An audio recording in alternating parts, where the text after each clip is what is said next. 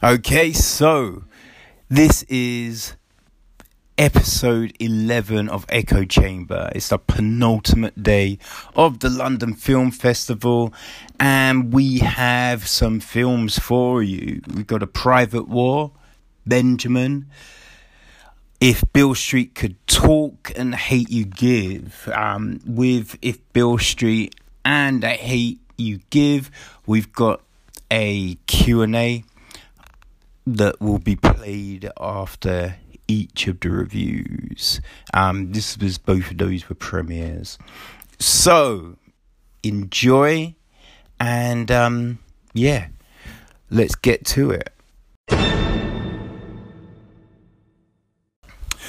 So the first film of today was A Private War.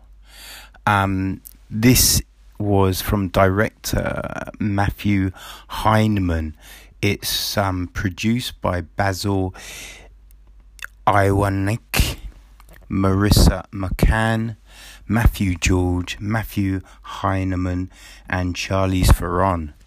Uh, it's written by Arash Amel and it's starring Rosamund Pike, Jamie Dornan, Stanley Tucci, Tucci and Tom Hollander. It's 106 minutes and it's from Aviron Pictures. Um, the the breakdown is sharp-minded Maria, um, who's played by Rosamund Pike, had a fearless approach to capturing human stories in war zones. Widely recognized by the eye patch, she insequently sported the result of a grenade attack during an interview with Tamil Tiger rebels. Marie was a striking figure in London culture circles in the 2000s, as much at home with a martini at a party as she was confronting Mama Gandhi, ah, Gaddafi, Muammar Gaddafi, in an interview shortly before his death. Aided by resplendent, visceral cinematography by Robert Richardson, he um, also did The Hateful Eight, and an elegant, ad- elegantly adapted by Arash Amel from Maria Brenner's Vanity Fair article, Maria Colvin's Private War. Oscar nominated Heineman has created a devastatingly portrait of complex, brilliant woman. In every scene, Pike fiercely inhabits Colvin, occasionally arrogant but also deeply compassionate and committed, who subscribe, who sacrificed her own safety and happiness to bear witness to the very human cost of armed conflict to people who have no voice. So, if you don't know, this is a um, a film about Maria Colvin who was an actual war correspondent. Um, you know, uh, I I remember some of her stuff from um, yeah from when I was growing up. You know, you used to hear a lot about Kate Adie as well, who is um, has a small little recurring role in this, not really speaking, but you see her. She's referred to, you know, just by Kate, but yeah, you kind of know who it is. Um, this is, it's a really interesting but tough film to watch.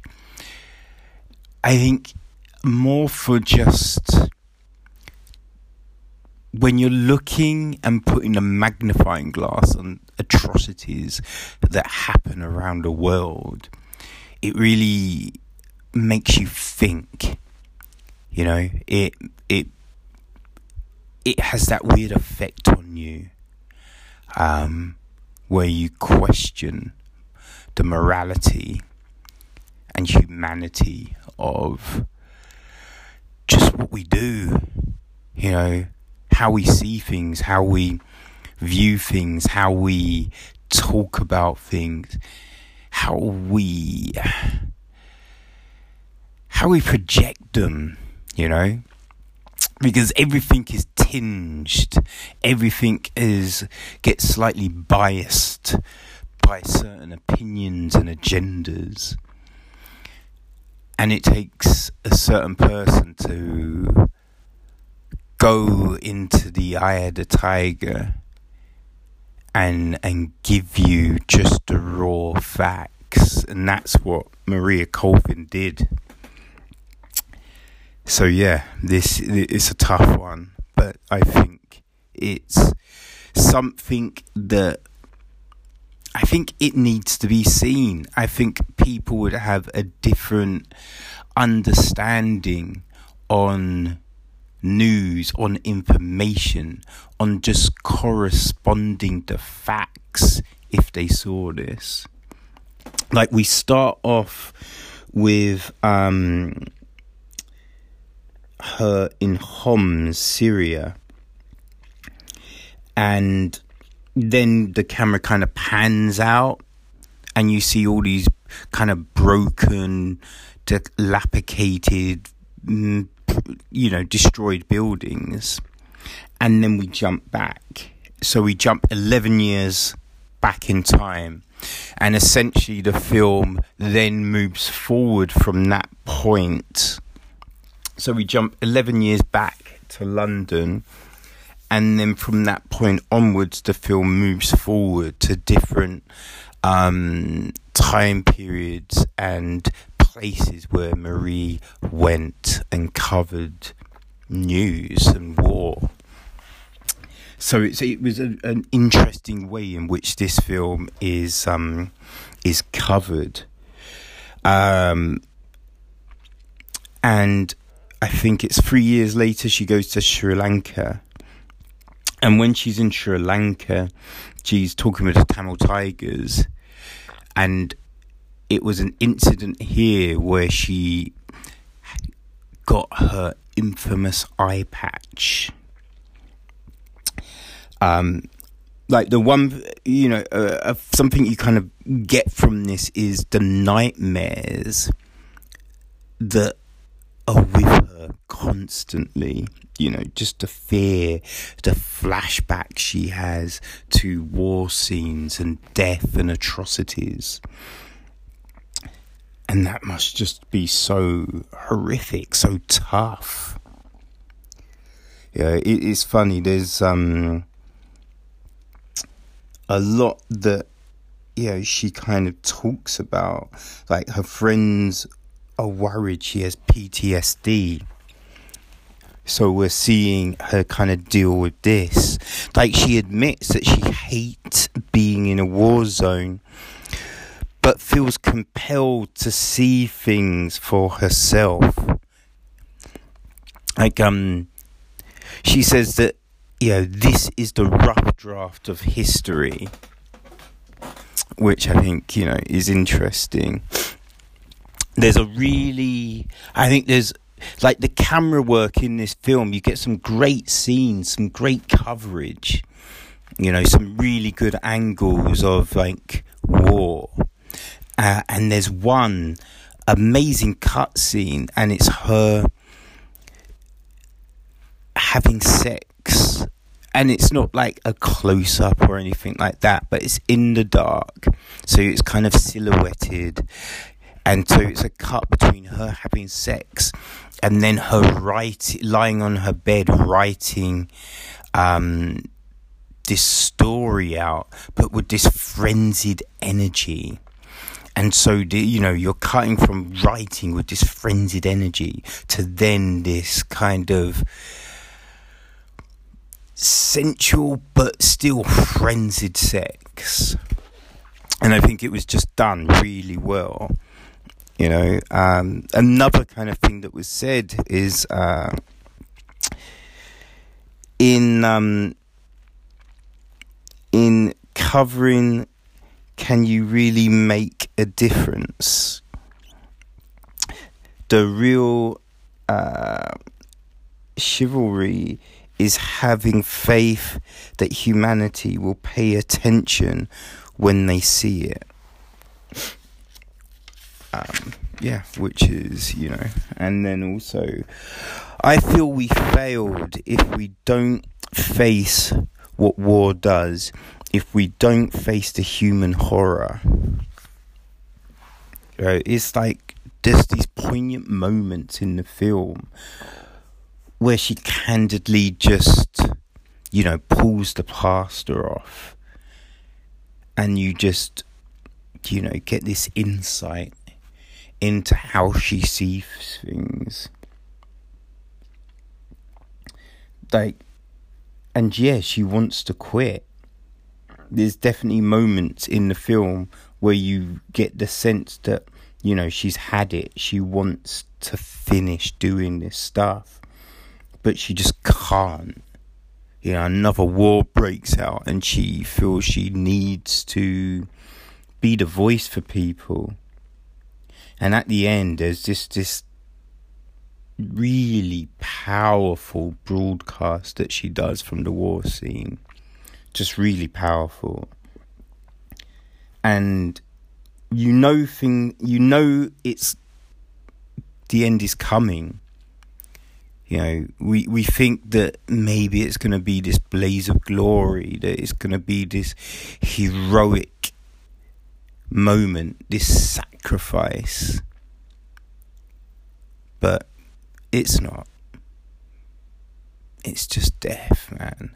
It's just death. And that, I think, is just makes it harder. You know, because it's just like, ugh if if only, you know, if only these things didn't happen, maybe she would have got out. Maybe she would have survived. Yeah, it's um, it's something that needs to be seen. I feel it's a really good film. Some incredible performances. Really good performances. So the next time it's showing as part of the festival is Sunday the 21st, so that's the last day tomorrow, and that's at 12 p.m. Um, if you if you hurry, there may be tickets left, but I feel this one is probably going to be packed. But um, I you know, I feel that a private war will be playing. You will get an opportunity to see it, and if you do grab that opportunity. A film that I was hoping to see yesterday, but I didn't, I was able to see today. So I just went on the fly, managed to get some rush tickets, and I, I went to see Benjamin. Uh, this is directed and written by Simon Amstell. It's produced by Dominic Dromgoole Alexandra Breede and Louise Simpson. And it's starring Colin Morgan, Phénix Brossard, and Joel Fry. It's 85 minutes and it's from Signature Entertainment. And this is what it's about. The clue is in the film within the film's title, No Self it's perhaps no surprise that the imminent release of Benjamin's sophomore feature plunges him into existential crisis. In this heightened state of insecurity, even meeting his potential dream match, young French musician Noah, doesn't soothe Benjamin's fears and self loathing, and that's before he has to screen his film to the merciless audiences of the BFI London Film Festival. Amstell is working in a low key, intimate vein here, exposing the contradictions of a London centric creative culture whilst adroitly balancing drama and comedy. If it's less suggestively autobiographical than his TV series, Grandma's House, Colin Morgan makes an endearing doppelganger here. It's also more cinematic and shows Amstell's growing confidence as a skilled and nuanced filmmaker. Like, this is an interesting film. I have to say, at first, I was worried. I was concerned that it would possibly be a bit twee, a bit meh, you know, just standard, just run of the mill kind of fare. But I was happily surprised that, like, as the film went on, it found its feet and voice and became this just interesting look at someone's struggle to find their voice, to find who they are you know, and that's essentially what this is. It's interesting the way it opens because you have um, like two guys breaking up, but then the cat, but then it kind of pans out, and what we're watching is Benjamin's film. So it's the film within the film so that was like an interesting way to start because the conversation these guys are having, it was just a bit like, oh, this is odd. what, what, what am I, what have I stepped into here? Uh, yeah, so you see this, but yeah, like Benjamin throughout, like, especially in the beginning, is like doubting everything, like doubting his work. He's like re looking and reviewing this film over and over and over again, even just before it's meant to like be done with. You know, um, and he's just reviewing it, reviewing it. And a funny thing is, like in the film, we're, we're told that there's this recurring monk, and what Benjamin seems to do to try and soothe his anxieties and fears uh, is watch YouTube videos about like these um, Buddhist monks talking their philosophies. So it's a bit, um, yeah, a little ironic. But um, yeah, he he's trying to find, I think, that missing thing in his life. He wants to be in a relationship, he wants to have love, but he can't relax into it. And that's the big problem. But then what we see is when he's able to relax, when he forces himself to go, look, this is what I need and this is what I'm going to do. He he feels better. Like, this is the person he's meant to be. But it's just a case of can he stick with this? You know, is he going to allow himself to have this happiness? And I, I think it takes a moment with his friend that he you know he's very fearful that something has happened. And i think this moment helps him see that look what he really wants has been in front of him all this time.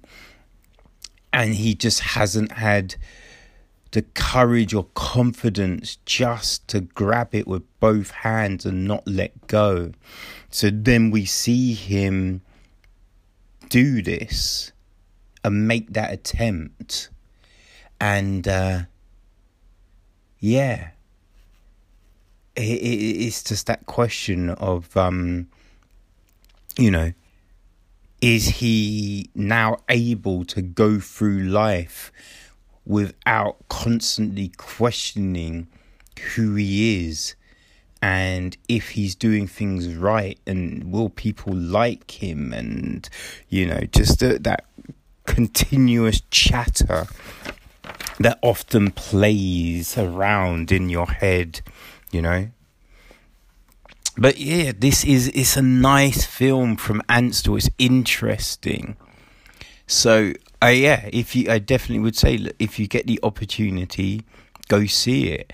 It's screening uh, Sunday the 21st, so that's tomorrow at 8:50 p.m. at the BFI South Bank.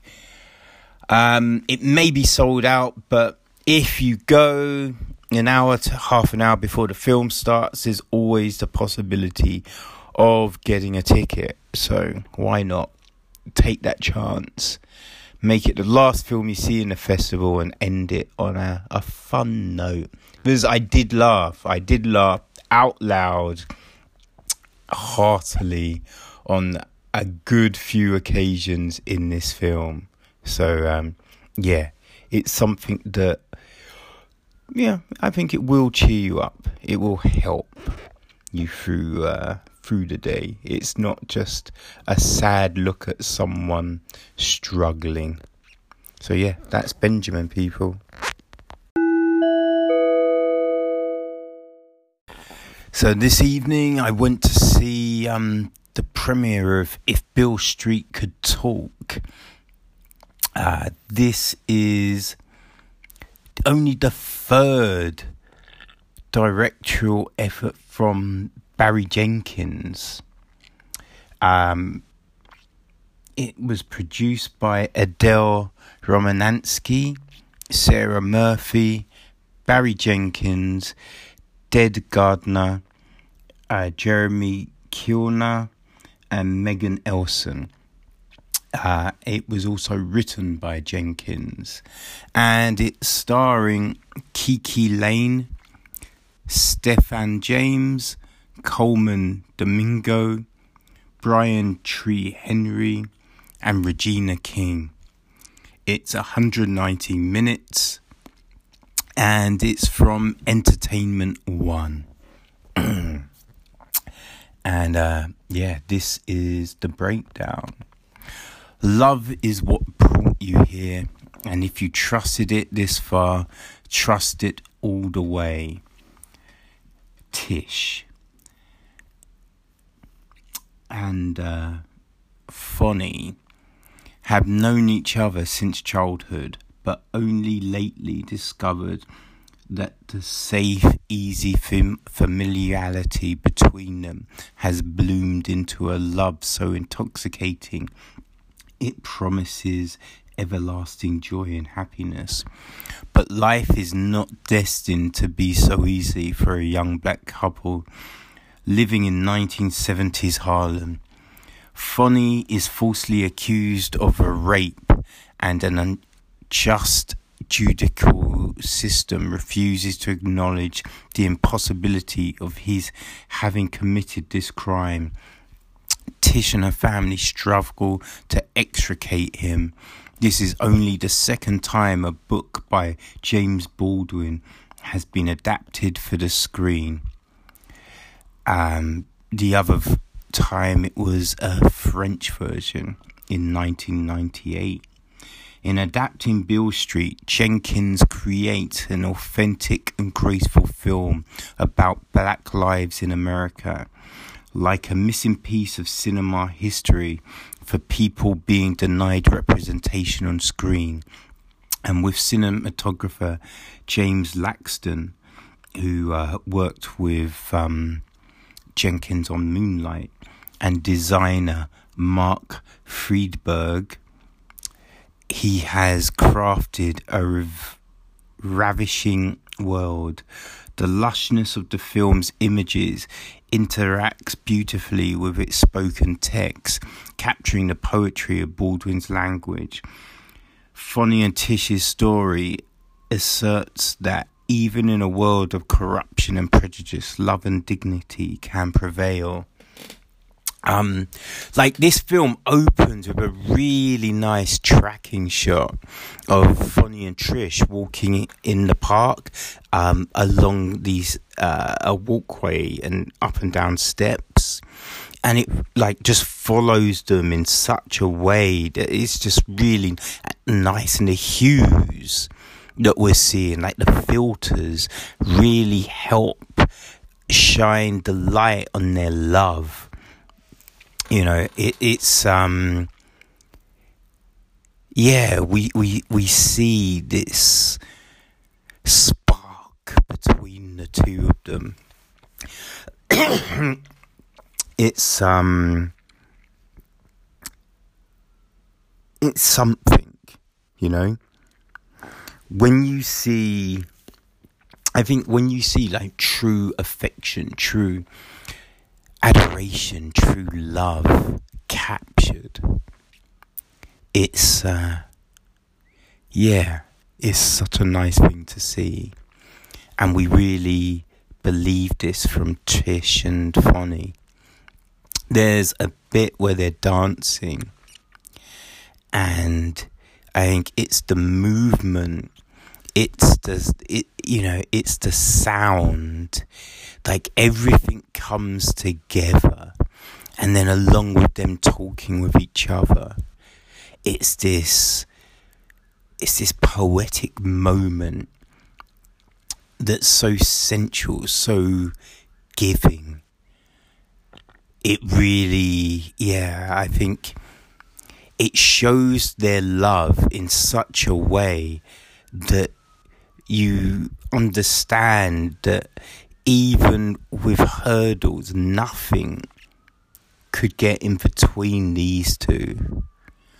You know, and I think that's an important part of this film the unbreakability of their bond. And so having this moment that solidifies them, think that really help show the couple that they are. Uh, and as Jenkins said, that you can see like the different filters that have been used here. You can see that when it comes to them, it's a brighter feel, and then when we get to some of the darker moments of the film, it is a more sedate kind of feel with the lighting and everything. But it's one of those stories that we kind of know this story. You know, whether you've read about it um, in history books or you've read other kind of f- fiction from this period, you know that this happens like maybe you've seen films that are set around this time and you know that this thing happens but what makes it unique is um, I think Jenkins' voice. It is the love between Trish and Fonny. You know, these are things that make this film stand on its own. You know, that that elevate the film so it's not just a rehash, that it's something else. You know, it is. It is something that resonates with you.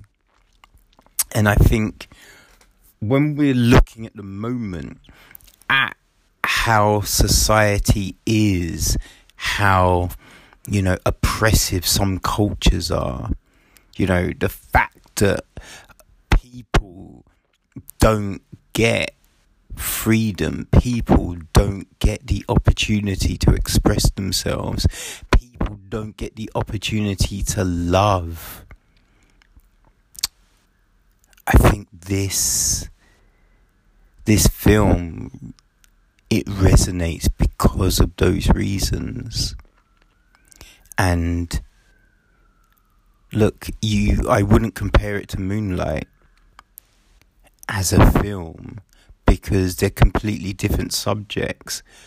But what you can see in both of those films is the recurring music that is used to build kind of feelings and emotions. It's the quality of the production, the care in bringing a story to life, it's the direction, it's the cinematography. All of these things ring true between both films, even though, look, they're different stories, they're different entities, but they both are extremely well done. They're both quality productions, and they're both things that, yeah, should be seen. Uh, and the next time you possibly could see this is Sunday the 21st at 11 a.m. That's at the Embankment Garden Cinema. And then it's showing also Sunday the 21st at 6 p.m. at the Picture House Central. I think both of these screens might be sold out, but look, I've said it once, I'll say it again. If you arrive half an hour to an hour early, there is always a possibility of tickets being made available, that you pick up a return ticket. So if you're in the area, I would definitely give it a, a give it a try. Because yeah, it's a it's a very nice film. So that's if Beale Street could talk go, who needs no money. and uh, Jeremy Kleiner, Dede Gardner from Plan B, Nicholas our composer, Caitlin Sullivan, who plays lead cello in the score uh, on this film and Moonlight, and Sarah Murphy from my production company, Pastel.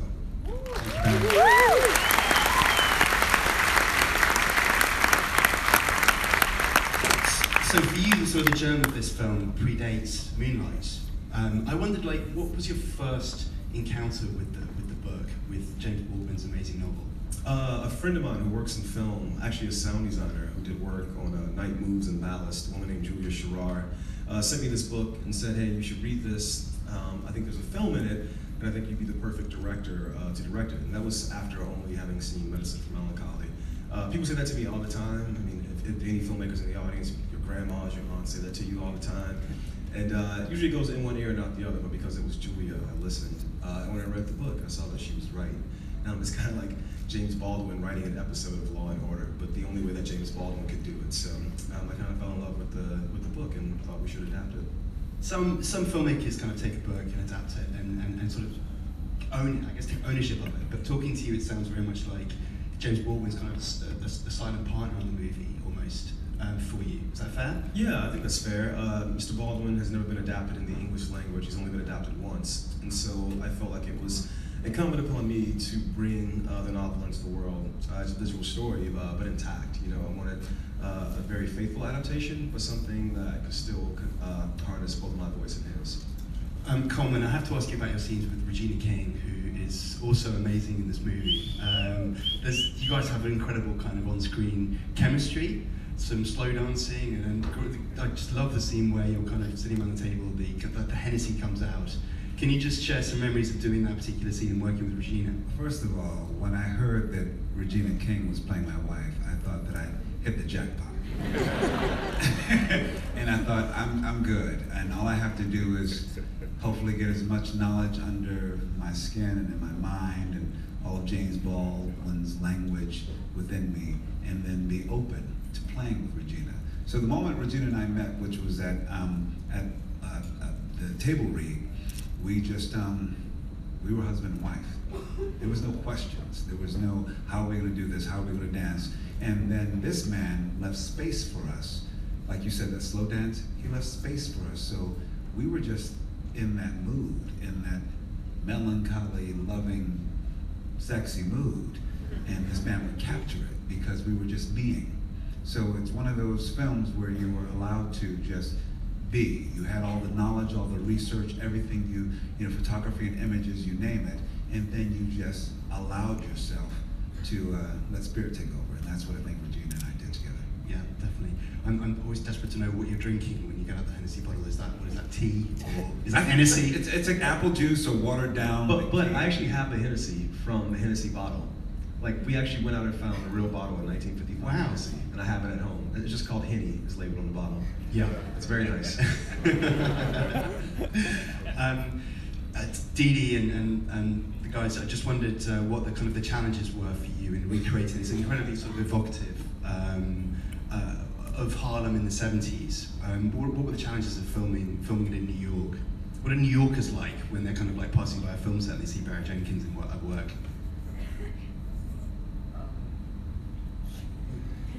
Well, uh, I think we have to credit our incredible production designer, Mark Friedberg, who really um, was a sort of a student of the period, and he committed himself completely to creating these spaces. Actually, a number of the spaces are interiors. The apartment, uh, um, a lot, you know, some of the Harlem of that time doesn't exist anymore, and I think he did an incredible job.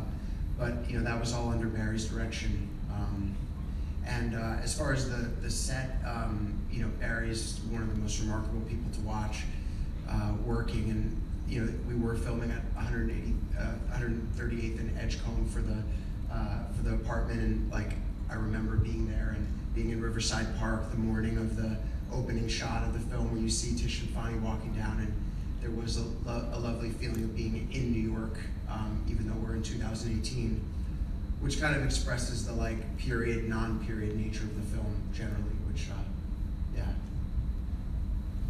Nick, a question for Nicholas. I just wondered in terms of in terms of running the school, um, and, and Caitlin obviously played the cello part, the incredible cello motif. Yay, Caitlin. beautiful, beautiful school, as, as was Moonlight. Um, I, I wondered what it was sort of what your relationship with, with Barry is like now. You've worked with him the second time. Is there kind of a, an easy shorthand? Do you just exchange furtive glances? And is there more? How's it working for you too I feel really lucky to get the chance to collaborate with, with Barry Jenkins. Um, I think from the very beginning, you know, I, I was thinking back on that first time that I met Barry um, uh, before before he shot Moonlight, um, and he said, you know, how, how should this work work? How do we do this together? And I said, I think the key is we have to be in the same room together, looking at the same things, feeling the same things. And um, what's amazing is when we do get into the studio together, Barry's so incredibly open to ideas that you just get this inspirational feeling that anything's possible. And I think both of us don't really know where we're going to wind up with the music. Uh, Barry's first thing he said to me on uh, If Beale Street Could Talk was, uh, brass. He said horns. He was hearing horns, and so I wrote a piece. And um, that piece, the, the melody of that piece, is actually something that you hear throughout the film. You hear the melody ver- in the very beginning of the movie, um, and yet that version that I wrote of just horns playing it isn't in the movie uh, because we felt it was missing something. And actually, what it was missing was it was missing strings. Um, and I feel very lucky to be able to be married to Caitlin and to work with Caitlin. so. I'm going to throw this uh, next question out to the audience. Um, a bit dazzled by the lights. I can't see if there's any hands in the air. Um, Shout it out, Just, bro. yeah, just right down here. That mic. Uh, Hey, guys, uh, thank you. Uh, I just wanted to ask Barry Jenkins. Uh, hello? Uh, sir, I just wanted to ask uh, you guys, uh, uh, obviously Barry Jenkins, uh, as a writer, uh, as an African American writer, uh, to another African American writer, James Baldwin, what does he mean to you personally? Oh, he means uh, he means everything to me. I mean, at the point where James Baldwin came into my life, uh, he was recommended to me by a friend, um, and that friend told me I needed to read James Baldwin to expand my worldview, uh, to expand my view on what manhood, masculinity uh, uh, meant, and what was possible within the framework of those things. So I think reading Baldwin really opened up who I am as a person um, in a certain way. And to see someone who was from a place very similar to the place I was, who spoke to such a large experience, both within the black community, but I think within humanity at large, it was very inspiring. And I think it gave me the, uh, the courage to go forth and try to find my own voice um, in arts and life. So yeah, Baldwin's crucial. And making this damn thing was scary as hell, bro. Because how do you adapt your idol? You know, very cautiously is what I would say. Yeah. For people who are discovering Baldwin for the first time through the film and then maybe the book, is there another book you point? Yeah, yeah. I was told to read uh, The Fire Next Time in Giovanni's Room to start, and that was my starting point. And despite me starting uh, my adaptation with The Beale Street Could Talk, I think you should all start with The Fire Next Time in Giovanni's Room at the same damn time, all right? At the same damn time. Are you going to attack that as well? Somebody say something? I said I agree. Preach. Uh, question in the middle, I think. Hang on one second, just wait for the mic to arrive with you one sec. Pretty loud. Okay. Shout it out then. Congratulations. One of the most beautiful lines in the film. I mean, I hope I can. It was Dave Franco's line about his mother, and that's all that makes the difference. And I really appreciated that so much. That really added something very beautiful. Um, I thought the casting was remarkable start to finish. Can you talk a little bit about that process and that creepy policeman?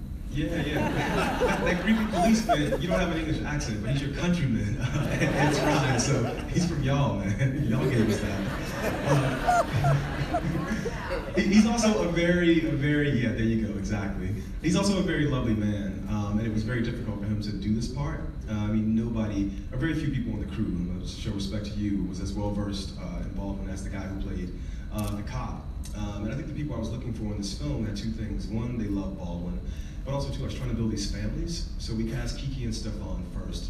Then it was about building these families around Kiki and Stephan. Um, and with Kiki, uh, it kind of was similar to Moonlight, where the work was done partly in the casting. Kiki's very new to this process. Yet she's surrounded by Colman Domingo, Regina King, Teyonah Parris. And so you saw them nurturing her into this process, and that nurturing makes its way into the on-screen dynamics between um, the family and the film. Uh, thank you for that shout out on the Dave Franco line, uh, because that character Levy is in the book, and it's a character that I didn't quite understand. And uh, the film we have has all these mothers in the film.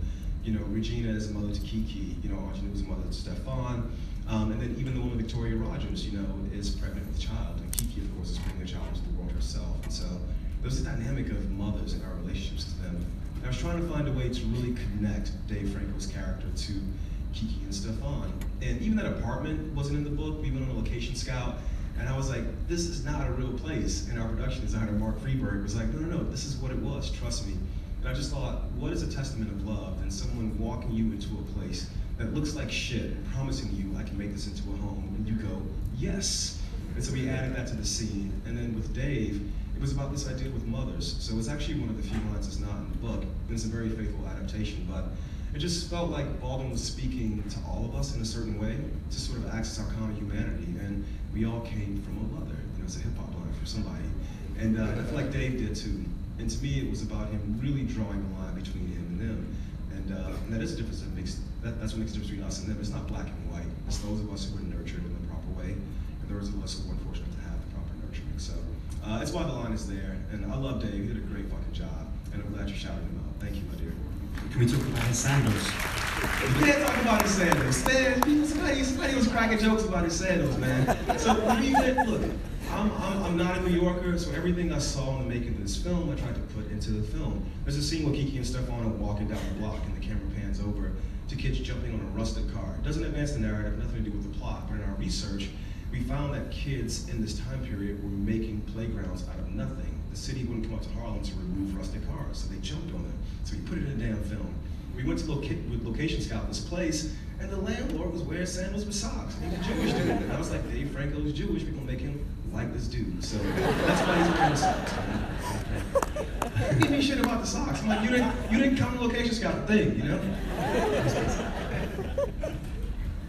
Any more questions? Uh, oh, lots of hands going up. Um, one down the front row. Uh, this question, uh, thank you very much. It was a very good uh, experience to see it in the very front line. I was gonna Um, say, yo, wow. Thank you. Um, um, I just want to ask the director these questions.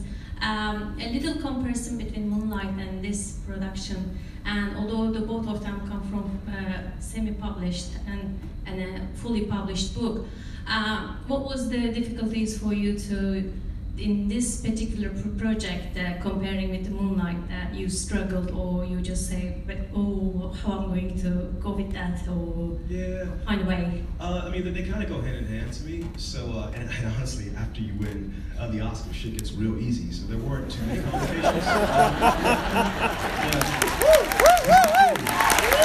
It's just cool.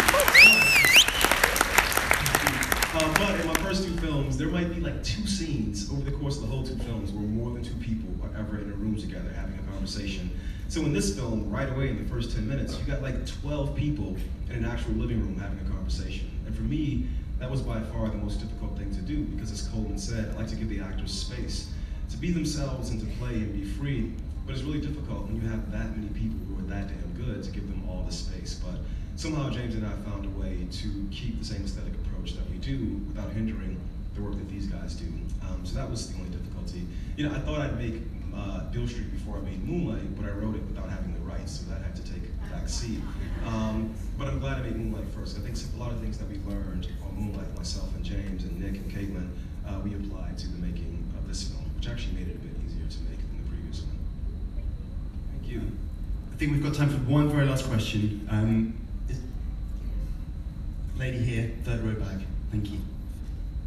Hi. We gotta take one question after this one. oh, okay. Um, No, I I know this one, so I gotta, I gotta get a question from somebody I don't know. okay. Ask the question. Um, sorry. Congratulations on the film, and um, Thank you, Miss Murray. um, I really love how the film looks. Like it has such a warmth to it, and I was wondering um, what your collaboration process was like with your cinematographer James Laxton, and how that collaboration has developed and progressed since your short films to now. Yeah, James Laxton, for those of you who don't know, is a cinematographer of this film and Moonlight and my first feature. We went to film school together, so I met this guy over Boddington's in his dorm room when we were like 20 years old. And we've been working together ever since. I think we've developed a, a really strong second hand um, in working. Uh, and I think we've just gotten a lot more confidence in making the decisions that we do. This movie's presented in 2 by one rather than 185 or 235 because we wanted to make a movie that was cinematic but still had um, still paid due respect to the portraiture of the period. That was our main source of visual inspiration. And both Moonlight and this film are meant to be uh, a function of the consciousness of the main character. So Moonlight looks the way it does because Chiron feels the way he does. This film looks the way it does because Tish feels the way she does. And so she's suspended in this, this time period that's the roughest time period she's ever going to go through in her life. So when she thinks back on these lovely times, these times with Fonny, we felt those things should be really rich and lush and visual vital. Um, because I think despite the pain and suffering that black folks have experienced since the dawn of fucking time, especially the dawn of America, uh, we still have joy. We still have given so much beauty to the world, and we felt it was okay to pair that beauty, that lush romanticism, uh, with the very bitter pill of the social injustice Mr. Baldwin was talking about in this film. So it was a really organic process. And then uh, Mark Friedberg, the production designer that Jeremy mentioned, would host these like salons during pre-pro, which we should not have done because we drank too much wine. We would sit around this table and drink wine and pass splashes around, and so the costume designer would give things to the production designer, to the cinematographer. And we ended up like honing in on these like greens and yellows and, and just these very gold saturated colors, very different than Moonlight, but again, it felt like it was filtered through Tish's voice and through the writing and syntax of Baldwin's words. So uh, we went with it, and I hope you it was very colorful and beautiful. Did you? Did you? Did you? Yeah. Okay, thank you, my dear. Okay, very last last question. Is there anyone sort of like kind of a bit dazzled by that light? Is there anyone? There's someone at the very back. Is there a microphone? One sec.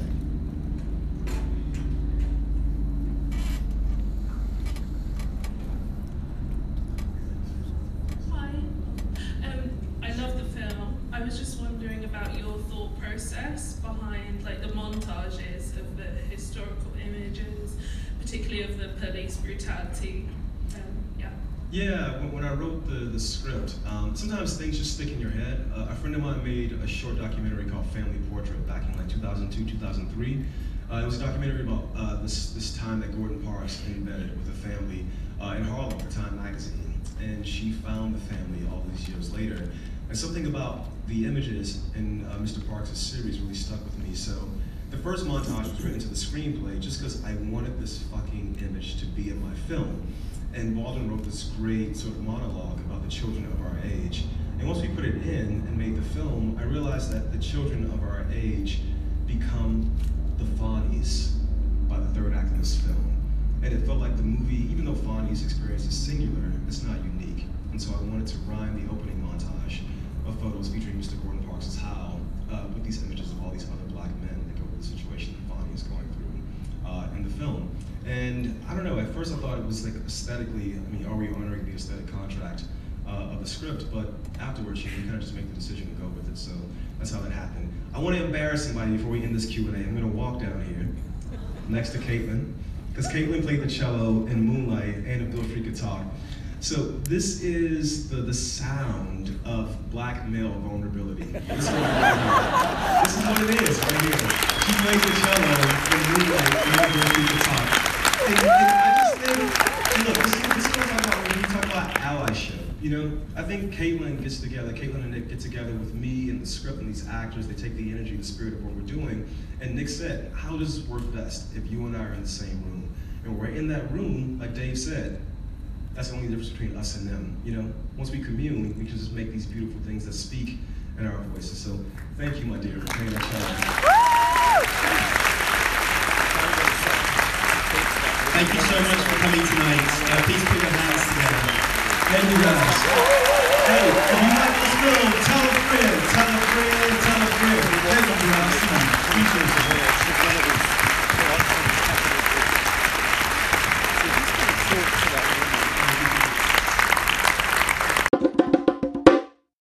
So the last film of the day was um, The Hate You Give. This is from director George Tillman Jr. It's produced by Robert Teitel, George Tillman Jr., Marty Bowen, and Wyatt Godfrey. The screenplay is by Audrey Wells and it's starring Amandla Stenberg, Regina Hall, Russell Hornsby, KJ Apa, and Common. It's 132 minutes and it's from 20th Century Fox. Uh, so the breakdown is adapted by soul food director George Tillman Jr.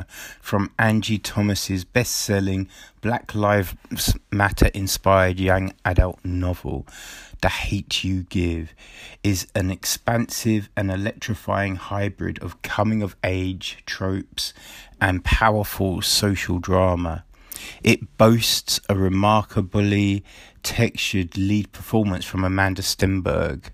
Um, you know, you may have seen her in the Hunger Games as code switching Starr Carter, who presents one face to family and friends in her predominantly black neighborhood, but a different one to her white prep school classmates and boyfriend Chris.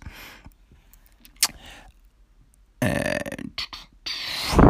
initially playing a like playing like a smart teen movie, the film's effervescent flow is brutally disrupted when Starr witnesses the fatal police shooting of her childhood friend Khalil. This shift in tone is multi layered as Tillman and screenwriter Audrey Wells go beyond the facts of a fictional yet all too familiar case to consider the human cost behind blazing headlines. Stenberg's reluctant, traumatized heroine is supported by a richly talented adult cast, notably Russell Hornsby as her politicized father Maverick and Regina Hall as pragmatic mother Lisa. Ancillary and divergent array of community standpoints we see insecure creator Issa Rae as an activist lawyer and Common as a cop who's also Starr's uncle. There's um, a couple of kind of ways I can look at this film. I think one, it's you know, it's a uh, yeah, it's an okay film. Look, we've got some really good performances. Like the, uh, I think the story flows. It's an understandable narrative, you know. Um, tonally, yeah, I think tonally it's pretty sharp. Um, it it gives the viewer what's needed for them to stick with what's going on, stick with the emotional ride of the tale. You know, I, yeah, I think it does that, and um, yeah, it's an okay story. You know, it's it like we've seen it before. It's it's nothing particularly new, but it's handled it's handled okay. Um, the film the film really lays everything out with the way it starts because you have Starr and her brothers being taught what to do if they're stopped by the police. So straight away,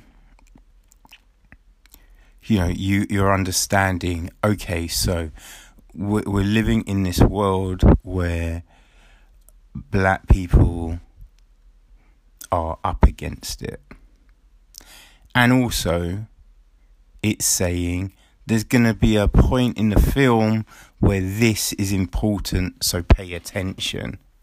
You know, so so we get that straight out the bat. And also with the names of the with the kids, you understand that yes, there's going to be there's going to be that weird um, situation where they intersect the uh, another world and will have to kind of choose how they're perceived. So we we we get this from the very beginning of the film. Like you know, you understand what this is and how it's going to be. I think an issue, though, for me, is um, there's a lot of signposted instances within the film. Like there's stuff that's set up just to create a polar opposite situation.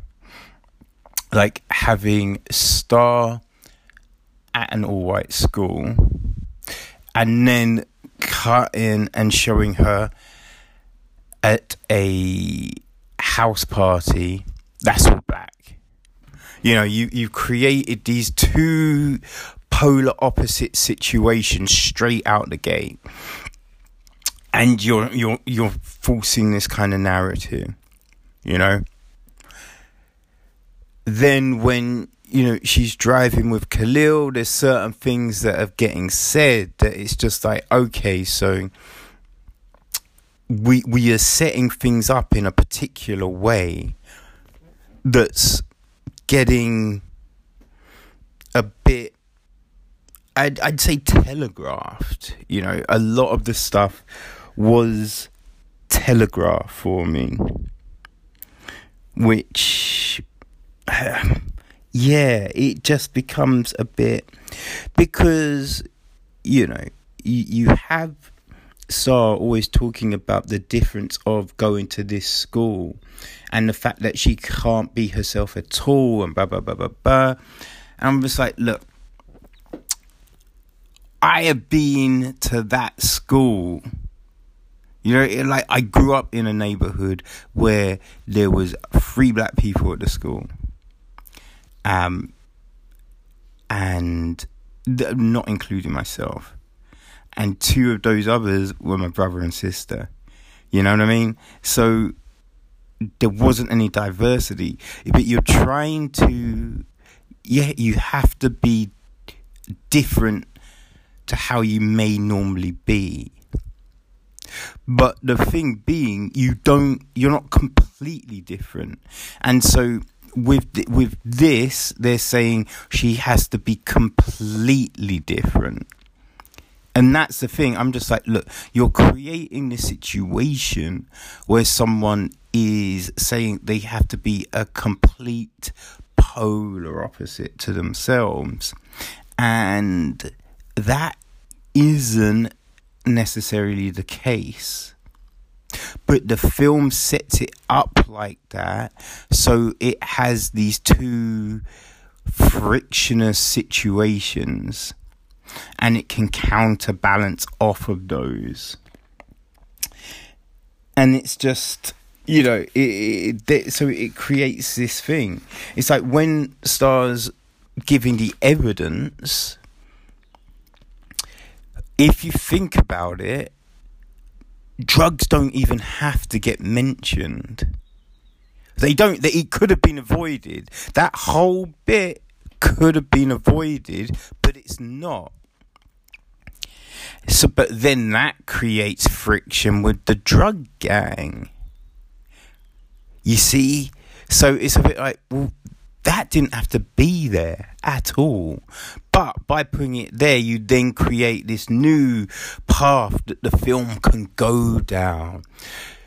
So, yeah, like the other part of me, it's seeing all these signposts here, it's seeing all these false situations. And that, uh, you know, that kind of grates on me a bit. Uh, I, I think a lot of the performances were good. Some of the performances I found a bit odd. Like Common came off a little rigid. You know, he he's dialect and flow seemed very disjointed here and there didn't really seem a reason why. So that was a bit odd, you know? And then um,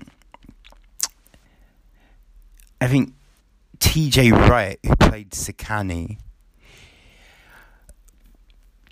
he was didn't always seem to hit that emotional level. So he he's character seemed a bit. He was kind of apart from the others because he just wasn't hitting that that that that range, you know. Uh, so it all got a bit, yeah, not the best, but you know, look, as I said, I'm I can look at this in two ways. So the first way, it's a it's an okay, adequate film. But my other side, it's seeing these issues.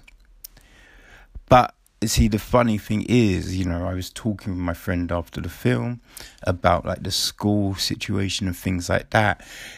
Her school was so much more diverse. So you know, it certain things resonate differently with other people. So this is the thing. It, I'm not even saying this is a terrible film because everyone else in the room loved it. Everyone else, you know, appreciated it for for just what it was on the on the one level, you know. So I think situations can play into the perceptions that you have of these sort of things. So, you know, I'm going to strip away my biases, you know, of this. Because I understand, look, these are things that affected me growing up. So I can't taint the film with that. So yeah, I'm saying that you know this is an okay film, um, and I'm thinking that if you if you are a fan of The Help, um, The Butler, films like that, then yeah, you know, I, I think this will resonate with you for sure. Um, and you will be able to see it Sunday the 21st at 2:30 that's at Embankment Garden Cinema or Sunday the 21st at 5:30 and this is at Odeon Tottenham Court Road. Um, I have a feeling both of these could be sold out, but if you go to the film half an hour to an hour beforehand, there's a possibility of getting returns or some last minute tickets, okay? So, yeah, that is The Hate You Give.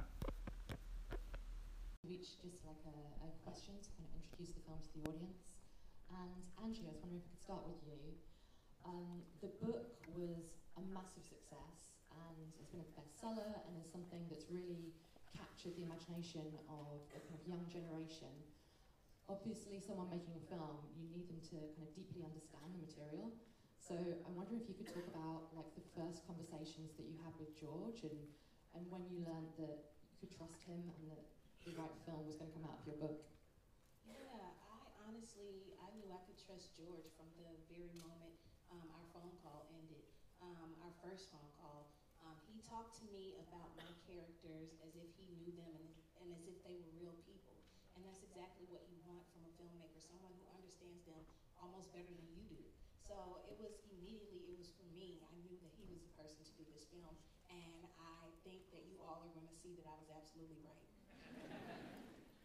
um, and, and George, I mean, the, the film is kind of hugely topical, um, but it's also, it's really incisive filmmaking. I wonder if you could talk a bit about, like, the initial creative decisions and any rules that you set yourself when you decided like how you were going to set up Starr's World? Yeah, when I first read the book, I was really taken by the, the two worlds that Angie set up.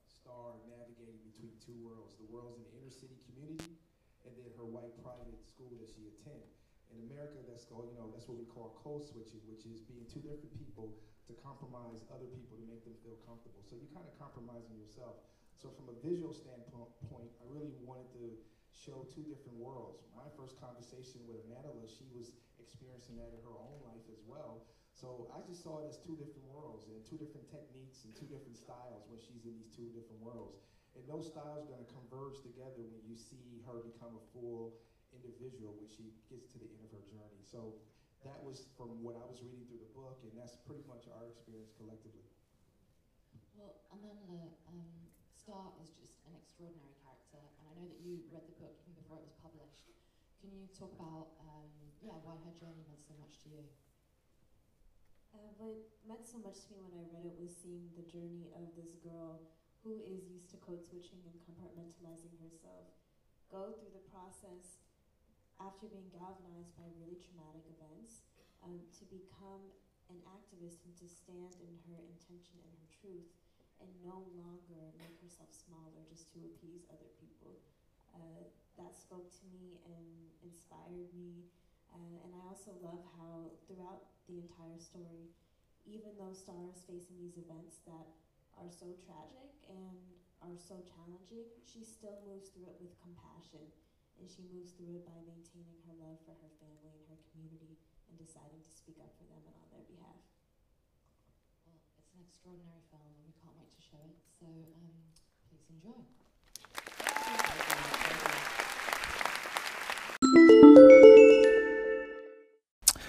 Well, that's it for, you know, nearly the whole festival. We got tomorrow, the last day, and for sure you should be getting um, a review of Stan and Ollie and the new Coen Brothers film. Um, other than that, I don't know. We'll, we'll we'll see what happened. We'll try and fit something else in, but all depends. It's the last day, so you know, like things are probably going to be busy. Everyone trying to trying to see those last minute things, but you know, we'll see what we can do. But you'll definitely have two reviews to end out the 67th London Film Festival. Okay, people, I'll catch you then.